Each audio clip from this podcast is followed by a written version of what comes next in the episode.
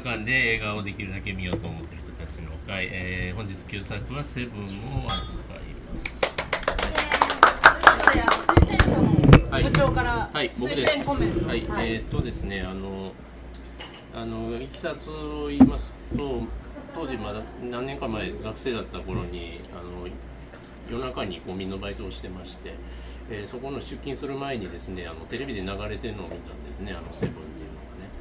あの、おいくつぐらいのえー、19とかですね19はい。19の時にねあのあなんかブラピとモーガン・フリーマンなんか知ってる？なんかワクワクの刑事もんだと思って見てたらなんか映像のかっこよさとかで惹かれて惹かれて見ていったらあのラストなわけですよ。絶望に包まれてバイト行かなあかん。なんてことしてくれたんやろっていうことでそこで鮮烈にイメージが残っていてみんなはどういう感想をお持ちなんだろうと思ってあの今回は選ばせてもらったというお話でございますが、はい。見てきた方は手を挙げていただはいいて、はい。はい。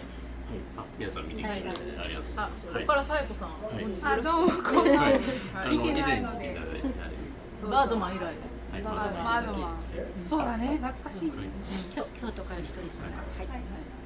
えー、とセブンどうでしょうか？あのまた二択良かったぞという方はどのぐらい？まあいろんな感想になると思います。はい、えーと映画館で見た私私も映画館映画館で見た方はどのぐらい？僕テレビで見ただけだった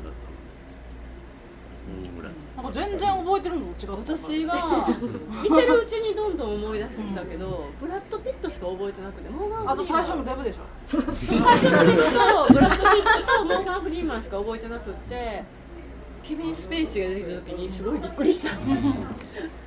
ケビン・スペーシーやったっけ？みたいケビン・スなペイシーが出てたのさすが。あるけど後であケビン・スペーシーやったクレジットも出てこない。出てこないですね最初の。あれその時まだ無名だったの？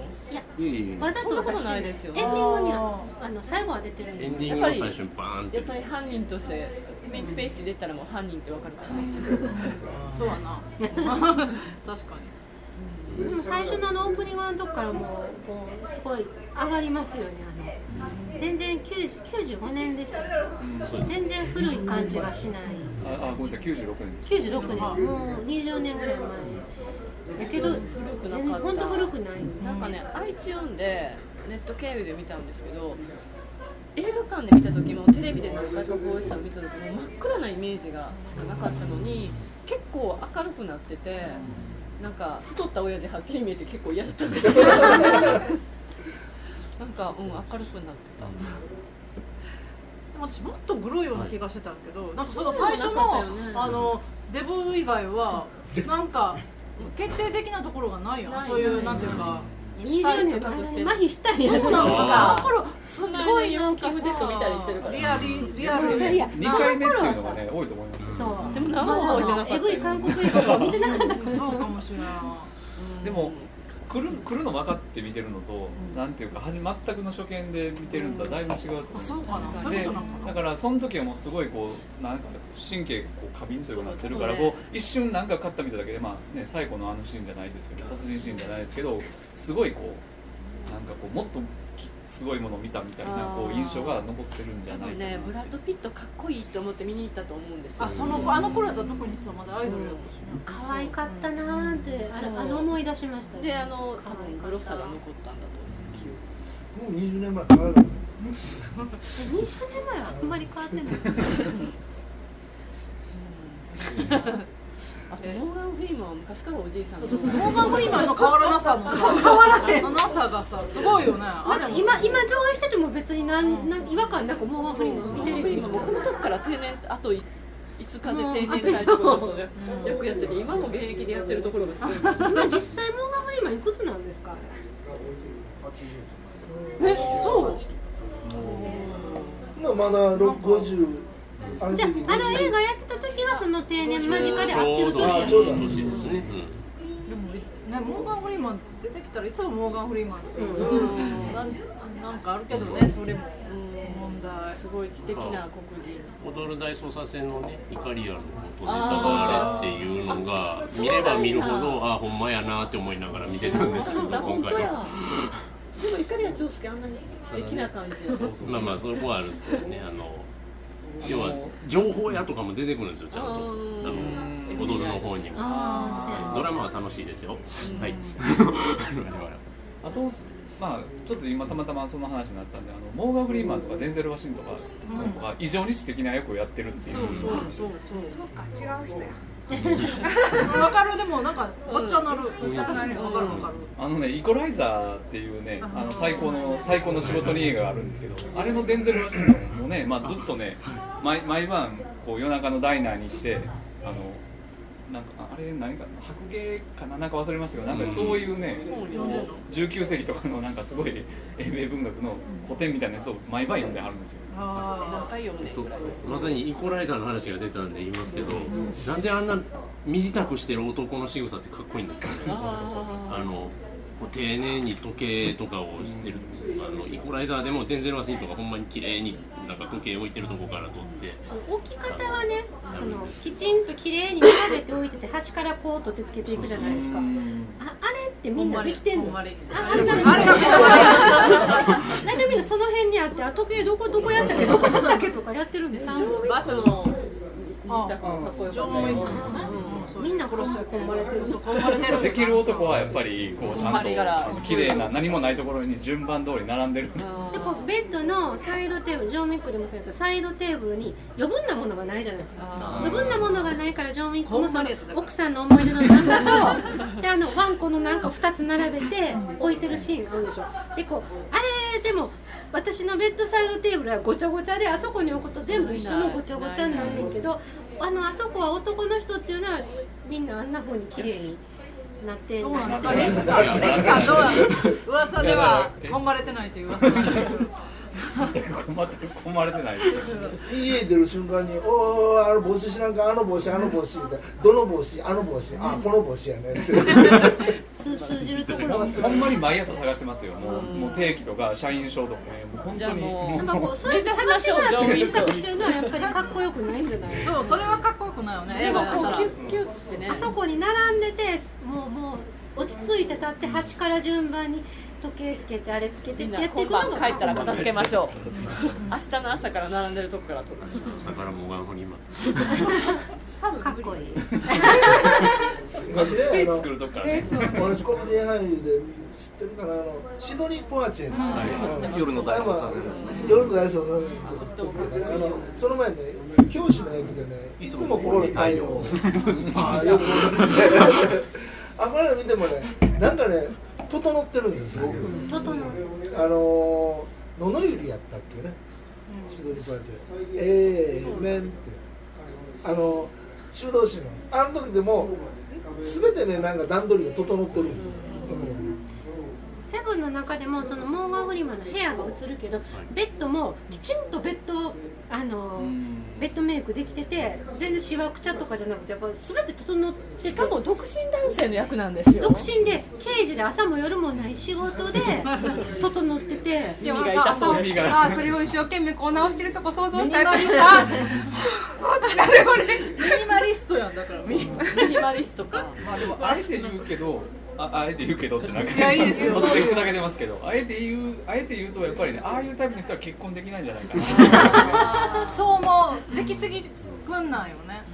来てほしい来てほしい。いやあ言ってはりましたね。結婚いや結婚しようとしたけど子供子供のことでっていうね揉めてそういうあそうかそうか。それがでるボールペン探したら、全然思ってるところになくて、なぜかトイレにボールペン 絶対モーガン・フリーマンはそんなことしないです殺し屋には。探してるうちに忘れてあれ俺何探してるやんと思って ハサミとか手に持ってたりするようなのが普通やんね。ハサミやったらないずっと雨でしたよね。ずっとあそうそうずっと雨。最初からあずっと。のピカピカピカそれはね2回目でこんな雨やったっけって思ったんですよ。あのね車でねずっと運転してるしワイパーなってんねんけどこれ見えてへんやろ前って、うん。あれって雨の演出には意味があるんですよねきっと。うん。あると思いますね、っていうか雨だから街が特定できる。ああ街が特定できる。あと雨のシーンでいつも思うんですけどよくほらあの日本の雨は雨粒が大きいからあの例えばイギリスの探偵ドラマとかでみんなあのトレンチコートに傘ささないで歩くのは雨がやっぱこうしのしのしのって降ってるからっていうけどあの映画の雨は結構ザブザブ降っててだかさっきのエールなんだけどもね雨の中自転車乗って先生の家に行くのでも何もしてないそのまんまで入っていくでしょ雨が違うんかなって。いやでもエールの子び しょ濡れなかったでしそうょ普通にびしょ濡れになって。あれは濡れずにやっててしかも入追いれてって出される言ってたのに私この子風邪ひいて声が潰れたらどうするんやろって思ってすごいあごめんなさい。前の映画セブンもすごいな結構ザザぶりやねんけどそのコートキュッてして誰も傘さしてないんですよね。でもあれあんだけ濡れたら一日中までぐちゃぐちゃやんなと思う。なんでだろうエールの時はすごく無駄な話が多いなと思うけど例えばセブンで地下鉄のせいで夫婦の会話がままならないみたいなシーンとかもあるじゃないですか。あれは邪魔に思わないんですよね。あれはどこに繋がるのかなと思ってそのままやったけど、うんでもなんかあのエールみたいなあの尻切れトンボ感はないよね。あれ5分おきにあの振動はないやろね。あとあの犬たちはどうなるんやろとかね。ワンコそうそうフラピのパ飼ってたワンコね。最後あれ犬かなと思っあああの箱に入ってるのがあの箱の中映さないのがまた素晴らしいよね。何一つが髪の毛一つ見せないところが 素晴らしいといや僕あれあれあれ見た時あの久しぶりなんですけど、あの出てくるのが首じゃなくてあのお腹の中のっていうのを想像してて。あであちょっとちょっとマシッと思ったんですね。あそうかひどいでも それひどい。それはひどい。それひどい。でもお腹の中の子だったらモーガン・フリーマン見てわからないじゃないですか。ああそうか。そうかまあまだまだちっちゃいまだちっちゃいっていうか。しかも宅配のお兄ちゃん超気の毒。いい迷惑よサブさんどうですか？セブン。サブさんサブさんいやはもうあの昔すぎてどんな内容だったかほとんど覚えてないんですよ。そう私も覚えてじないゃあ帰ってもう一回見てください。ねいやそれ名作だからもう一回見ても全然。全然いいのね。また20年後に見ます。名作なんですけど、あのこれアンケートっていうか話の種なんですが、えっと分類ご自身の分類の中であれがそのサスペンス棚に入ってらっしゃる方、それから、えーミステリーに入ってらっしゃるサスペンスとミステリ方、ーの違いが分からない。だから何でもいいんですけどラベルは。ラベル何でもいいんですけど皆さんどんな箱に入れてらっしゃいますか？えなんだろうブラッド・ピット？ボックスね。ちょっとねあれなんですよ。ちょっとちょっとなんかええかっこ言い過ぎなんだけど宗教観かなっていう、はい。ミステリーかなサイコサスペンス。サイコサスペンスか。あれですねあの羊たちの沈黙と同じあそう。そうです。ねそれは割と同じとただねラピナのが怖かったけどあのセブンはね怖いっていうのじゃなくてそうそうそうそう。だからそうあのそのキリスト教的なその次の日本人のそのあの恥の文化とのその何だっけ？ベネディクト・アンダーソンだったっけ？あこれのその僕は見とってそのあ罪っていうもののその意識っていうのにキリスト教観がこう違うんかなっていう。なんかちょっとかっこいいこと言ってしまった。で でもほら7つの大罪って言われた時に分かんないけど普通の日本の人だったら何が7つの大罪かって分かんないじゃないです私か、夏の滞在多分セブンで初めて知ったうん、だから私もその時になんかいやあー映画ああの頃ですよ。だからそのあの初めて映画館で見た時にこういうまあその西洋文化を知るっていうことがハリウッド映画とか、まうん。あ、海外の映画洋画を見るっていうことの礎というか、まあ、基礎になるんやなとはすごく思ったんですよ。あれって欧米人のまあまああのクリスチャンで知識人の人絶やったら対あるでしょ。みんな知ってることなん？だからもし奥の細道殺人事件があったとしてそれあを日本の人やったらわかるけどいや海外の人が見たらそんなか感じない。いやとか中心まあもう中心蔵もそうやけどそなんかあもうもうみんなが分かってるっていうっていう。予備知識そうそうそうう。んあのねあの僕ちょっと余談なんやけど高校が奈良の天理高校天理大学っていうとこ出てるんですよ。で、まあ、まあ僕ずっと柔道をやってたんであんまり天理教とは関係ない中でまあ一応天理教の勉強もさせられるんでね高校なんかでだから天理教でも同じようにね8つの誇りって言って誇りってその誇りダストのねおあの心の中に誇りがあるあプライドじゃなくてプライドあのそうそうプライドじゃなくてダストの方こんまりの方の。うんあの何やったかな。あの欲しい欲しい憎い可愛い恨み腹立ちよく傲慢って。まあ、似てるよね、うん、だからその天理教官でもその人間の心の中にそういう8つの誇りが誇りダストの誇りがねあるっていうのでそのその誇りに対して自分がどういうふうにその贖罪するのかっていうそういう宗教観っていうのがあるんですよ、うん、ちょっとまあ天理教の話なんで僕も天理教の信徒じゃないんで分からないんですけどスポーツばっかりやってきたんでね。だからあのその時あのセブンの時にそれを思い出したんですよ、キリスト教の人にするともっと本当に身につまされる話になるんですよねきっと。だからどうなんだろなんかククぐらいな感じじゃないの？だからその天理教の信徒の人たちはそれがその国のようにあるわけ、うんでしょ？だからもう反射的に出てくるぐらいの感じだったまあね、多分ね経験のプロテスタントだったり経験のカトリックのやつであれば分かるんだけれどもそこを図書館でいちいち調べに行っとるわけですよね。だからそこぐらいの距離感なんじゃないかなとかは。でもはその派生した話をを読みに行ってたんちゃううん。なんか忘れてデカベルなんだっけなんか何でしたっけ？ボッカチオああそうか。なんかさカンタベリーも。どこの地どこの地方か知らんけど警察があんな図書館持ってるってすごいですよね。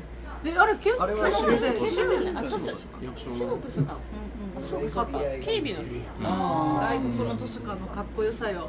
かっこよさよね。だからねやっぱりその犯人があのどうですかねそのその7つの罪を犯した人に対してそのあのあれしていくっていうので。最後ほんだらのあの奥さんの不義っていうの。だから誰に対して奥さんに対してのその何かそのいや戒めがあったのか。ブラッド・ピットの怒りっていう。ブラッド・ピットの怒りだよほんでも奥さんは妊娠したこととこの町が好きでもないのに嫌いやっていうのをこうモーガン・フリーマンにあの告白するわけでしょ。そのその要するにね嘘をついてたっていうそういうのがあるんかなってちょっと考えすぎたんだな。いやケビン・スペイシーは。あれは嫉妬嫉妬っていうああそう。だからあなたに嫉妬した人が殺されるのか。ただその罪がだってあれで言ったら奥さんは特に罪を犯してるので、嫉妬を犯したジョン・ドゥが殺したっていう言い方の吹きある吹き替えではそれをはっきり言うんですよ。私の罪はちょっとこじつけ感があるっていやねあれってね嫉妬で誰が言うの？それはジョン・ドゥジョン・ドゥが最後にブラピに嫉妬した。私のそうブラピは羨ましかったっていう。ででもまあそそこはちょっとこじつけ感がありますよでね。主人公えが怒って7つ目の罪をブラピに起こさせるために奥さんを殺したんじゃないの？怒りっていう罪を7つ目の私もそうかなそう思ってたけど、うん。僕ほんでもね一挙両得狙ったんですよね。あの FBI を使ってそのあれ情報を得るわけでしょ、あのあれがあのモガホリマンが、でその時にね最後僕あのブラッド・ピットをかばういうか自分の食材意識でそのまあまあちょっとそれちょっと飛躍してるかもしれないけど最後そのブラピをかばってあのモーガン・フリーマンが撃つんかなと思ったんですよ、うん。ブブラピ自分はもうあと退職するんやしっていう。だからそういうのをちょっと考えで最後にあのヘミングウェイのあの高田目に金がなるあの、一節人出人生は戦う価値がある。後半だけ世界は素晴あらしい世界は素晴らしい世界は素晴らしいそうですね価値がある。戦う価値がある。あこれがあれを何を示唆してん。のかなっていう、まあ、私が思うに多分ブラッド・ピットは無罪になるでしょうね。そうやろ。うと思ううん、執行猶予執行猶予執行猶予はかなりまあ殺人は殺人やから。でも刑はほとんどないと思う。しかも重重要な参考人を殺してしまったから、セブン。DVD 借りたら4つの吹き替えー、何何それ？映画館。映画館と？吹き替えテレビ版3つと3つ？ソフト用1え？えちなみにブラッド・ピットの声は誰がやるんですか？つそれはまあ全部違うえっていうかえそ違れうのもしかして4つとも見た？あの何版を見た？オールじゃなくてポイントポイントで一応4つはあ誰？誰？誰？誰？るだか機械ら王子やな。DVD 版が松本康則さん。全然聞いてもらサザエさんのノリスケ。さんノリスケあのノリスケって今のノリスケですよ。あそう。あー。今皆さんが子供の頃見てたノリスケ。じゃなくてあのもう分からへんえ他には何そうドラえもんが。他に役はしてないんですか？えーっていう。の方がどっちかっていうとアニメでコミカルそしてそして？だからその吹き替えごとで全然すごいやんちゃなバージョンなんか落ち着いた森川さん森川さん方のあー。ついてる感じやね。刑事やでモーガン・フリーマンは坂口さんよくやってる方あとやるでモーガン・フリーマンをよくやってる人。そうそうおでもなんか吹き替えバージョンによっては警部に向かって他のやったらタメ口で喋ってるけど他のでは敬語で喋っててすごい知的なことが言っていろいろですね。吹き替えに比べると違う役も違うんだ。あ役も違ってますね。外してくれないかとかそういうふうな命令口調で言ってるのとあのプリーズで何々って言ってるとちゃんと敬語で書いてある。だから最後もなんか彼のことは心配いらないって敬語が言ったり、うん。彼のことは任せろと。か、なんかそういう取り方がいろいろうん。どうするんやろ。そんな奥が深すぎる。奥が深すぎるわ。だからモーガン・フリーマン犯人説が出るんですかね。あ、モーガン・フリーマン犯人説ありましたね。えそんなんあるんそんなんこの人が調べ出す実は全部モーガン・フリーマンが操ってたんや。ケビン・スペイシーを操ってた。おおあれも最後のあれも全部ケースだって最後にモーガン・フリーマン自分の銃を捨てて銃を捨てろ捨てろって言って撃たせるじゃないですか、あれ本当に止めようと思ったら自分が銃捨てないやろうとか。あなんかねあのいろんなことがこまごまとモーガン・フリーマンが仕組んでたみたいな、えでもそれさっき言ったみたいにその最初にどのラベルをつけますかによって違っちゃうんですね。で最初見た時僕寝たんですよあの映画。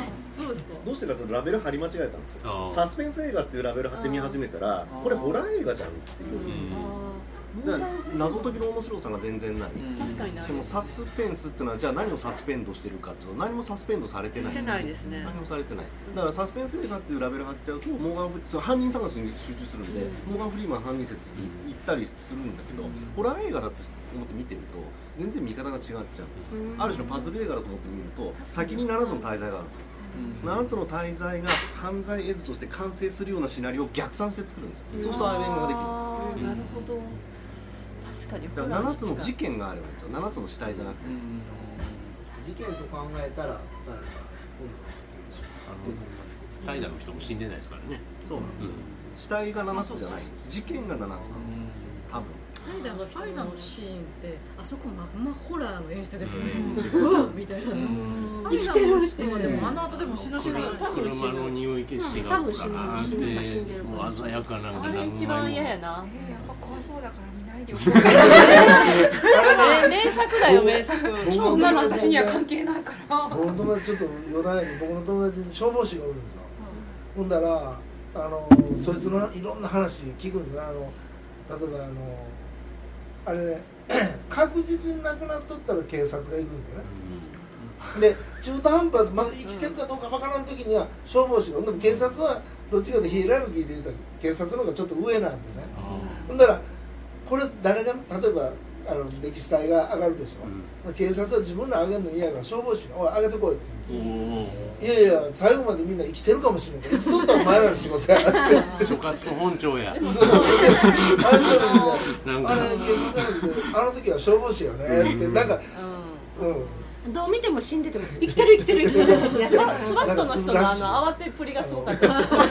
スワットスワット入った瞬間あのーあ結構ねかなりあのた、まあ、ちょっとあれやねんけど半分ね渦湧いてるけど生きてる人とかあの消防で行ったら警察と同時に行ったらもうすっごい匂いするんやけどでもあのー警察官が「生きとるやったお前ら行け」って。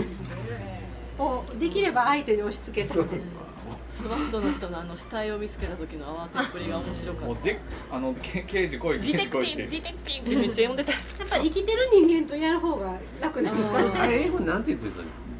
あれどうですかね？デクテーターってディクテーターの略語っぽいので言ってますよね。デクテクティブ。の略で。うん、テクティブって言ってた必死で読んでるのがすごい面白かったんですよ。ディッツとかなんかかなんかそんな感じあのもデックって言ってましたデックやねデックや多分ディテクティブの縮めたう。ん、めっちゃおもろいとかと思ってお前らやお前らやってなってそうスワットの人超慌ててるみたいな感じやったあれ見たい見たくないよこう見とこ見とこめっあいつにあるから今度ヤンヤンさん最後であのブラッドピットブラッドピット可愛いから後半戦のとこに超でプリプリで可愛かったよでそのマイクが入れへんよであの線でヘリコプター降りられへんっていうのを選択した場所っていうのはねあーなんか計算されてんなーって、うんなんかケビン・スペイシーの不気味不気味さはうん完敗って感じですいやあの今ね同じフィンチャー監督で「ハウス・オブ・カード」ってドラマ見たんですけどねあのねちっこさが主演がねデビあの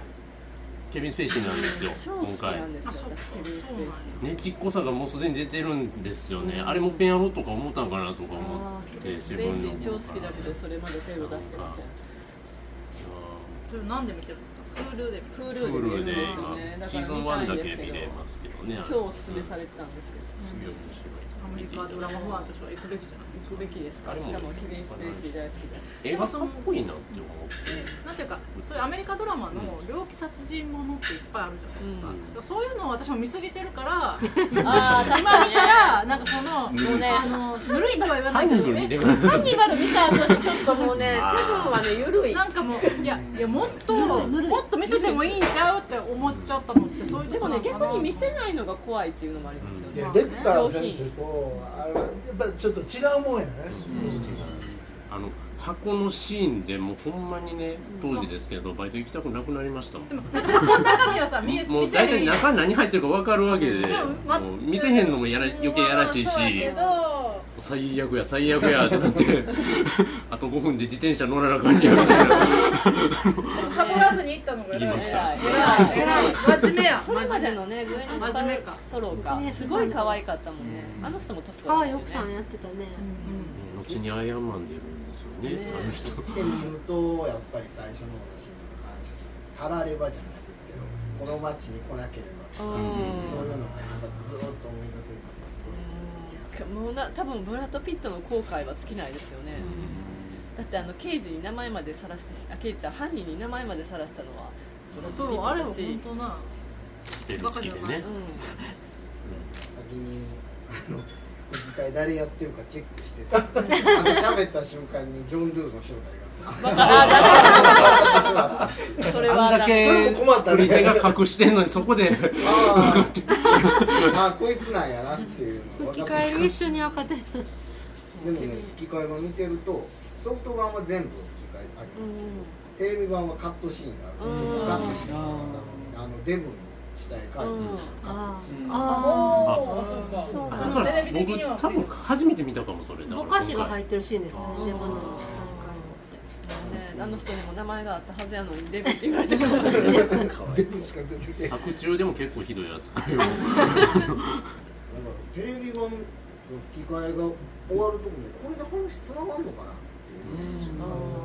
ていう結構カット多かったあの車内でジョン・ドゥとの会話カットされてあそうなん。隠しあかん。やろえ、それはこれでもちゃん。とつながるん。だよつながったん。ですよなん。とか最悪やっていうあの結論は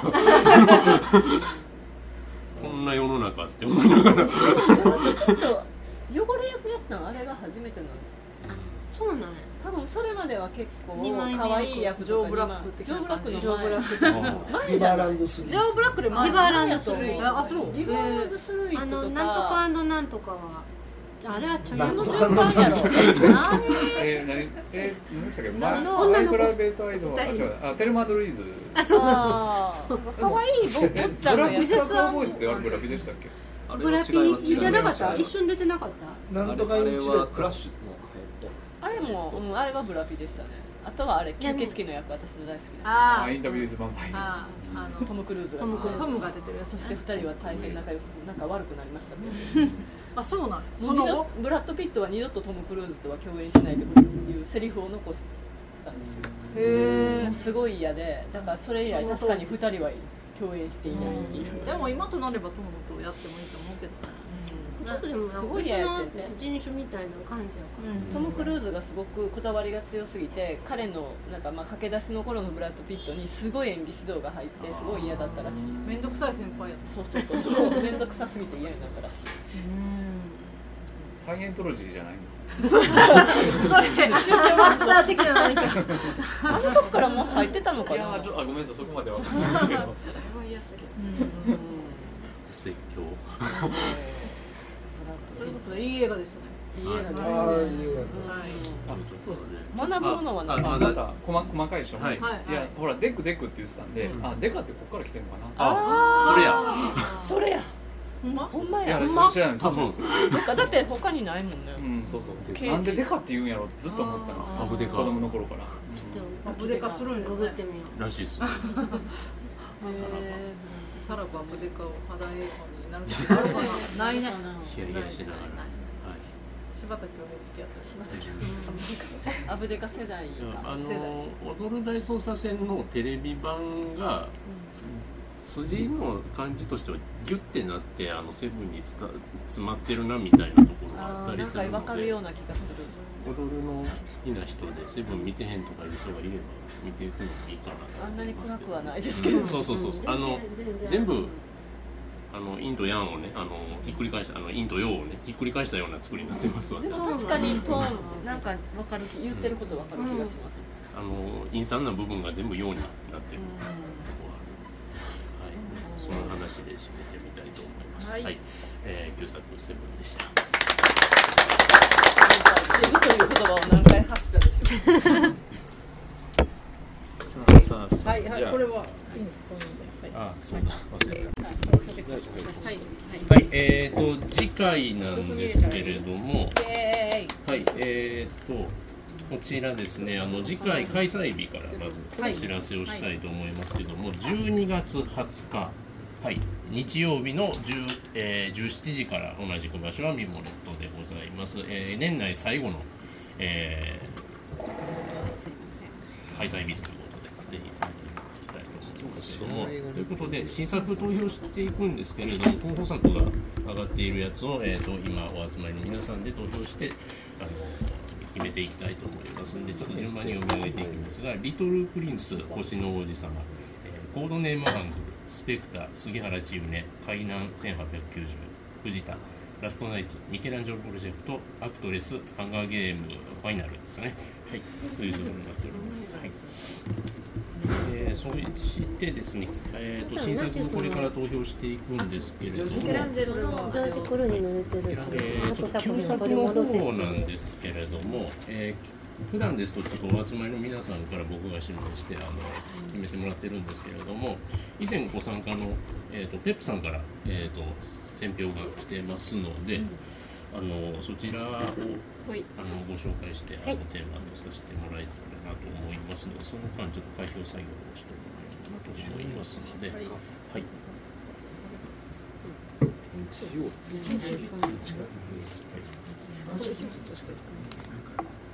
岩塩岩塩あれが実際にそこにヒトラーかなりの芸術作品を隠してあれですよねミケランジェロミケランジェロたあれそれそれなのそうです。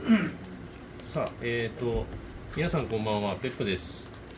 次回の旧作推薦を部長からお説がありましたので、僭越ながら務めさせていただきます。僕が推薦する旧作は、トワイライトゾーン超次元の体験、1980年の映画。タララタララタララ見に行った。見に行った。えーとえー、と監督がジョン・ランディス、スティーブン・スピルバーグ、ジョーダンテ、ジョージ・ミラーという当時最も勢いがあった若手監督たちが各エピソードを監督したオニオオムニバス作品です。えー、くださいと公開当時僕は高校生でした。初回は検証で当たった試写会で友達と2人で見たのですがプロローグアバンタイトルの時点でマジで椅子から飛び上がるほどびっくりしました。劇場内も騒然としていたのを今でも覚えています。それからエピエピローグまでスクリーンに釘付けで、えー終映後すぐに僕と友達は劇場窓口で前売り券を買ったほどでした。2回目をもう見ようと思いますね。えー、とで思えば CCR クリーデンス・クリアウォーター・リバイバルを好きになったのも本作がきっかけこんな面白い作品の元作テレビシリーズってどんなんやねんと興奮し、えー関西テレビの深夜枠で放送されたテレビシリーズの吹き替え版は毎週録画して見てました、えー残念なことに本作はテレビシリーズも今回推薦させていただく劇場リメイク版も、えーまだブルーレイになっていません。僕はこの機会に iTunes で HD 版を購入します。おえーもちろんレンタルもありますので2015年最後の旧作はトワイロート「トワイライトゾーン超次元の体験」を皆さんとお話しできると嬉しいです。どうぞよろしくお願いします。これはということは iTunes にあるってことですね。そうですね。はい。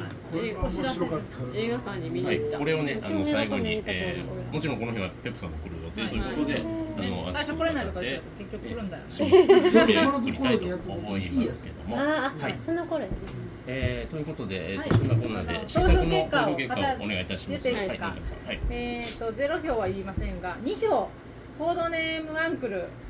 次4票藤田。そして6票が007スペクターということで 次回はスペクターです。今回はちゃんと派手が、派手なのが入りました。久し久々に派そう手だねあの、はい弾くのがなかった。はい。うん部長が弾かなかったから。さあ、じゃあおさらいでございます。はい。えーっと次回第10回映画館で映画をできるだけ見ようと思っている人たちの会、あとニモレットなんですが、いつですか？えー12月20日日曜日、はい。はい。えー17時から、えーはい。場所は神戸住吉にありますチーズワインバーミモレットです。イエーイ。えー新作は007スペクター007というのか007というのかはい、どちらもいいんじゃないですか？えーどっちでも大丈夫です。はい。えーそして旧作トワイライトゾーンの、えーと映画版ちょっとサブタイトルがありますので、えっ、と超次元の体験ということになっておりますので、皆様もぜひご参加ください。ありがとうございます。私ま日にち決まってませんけど1月はまたあのベスト映画はい、そうですね。ワースト映画2015年のベスト映画、ワースト映画、良皆さんかった課題映画とかを語る会はいするのでワーストとてもワーストえーと詰めていっているので、お楽しみ。なんかね私思ったんですけど、もう一つえベスト映画ワースト映画と課題映画の良かったのとかを語るのもプラス、はいなんか今今回今年見た映画で思い出に残った俳優っていうのをやったらどうかな、はい、あ女優も俳優も全部入れてもうなんか主演とか助演とか関係なくこの人の演技が像こう役者刺さったなっていうのもアカデミいいかな。とそう思うんですけど、アカデミー的な名前つけてもいいですか？行きましょう。はいはい。考え考えといてくださいちょっと考部長がえます。さあ、暇ないですが、はい考えたいと思います。ということで、あの、えっ、と、配信の方もですね、お楽しみにしていただければと思います。ありがとうございました。えー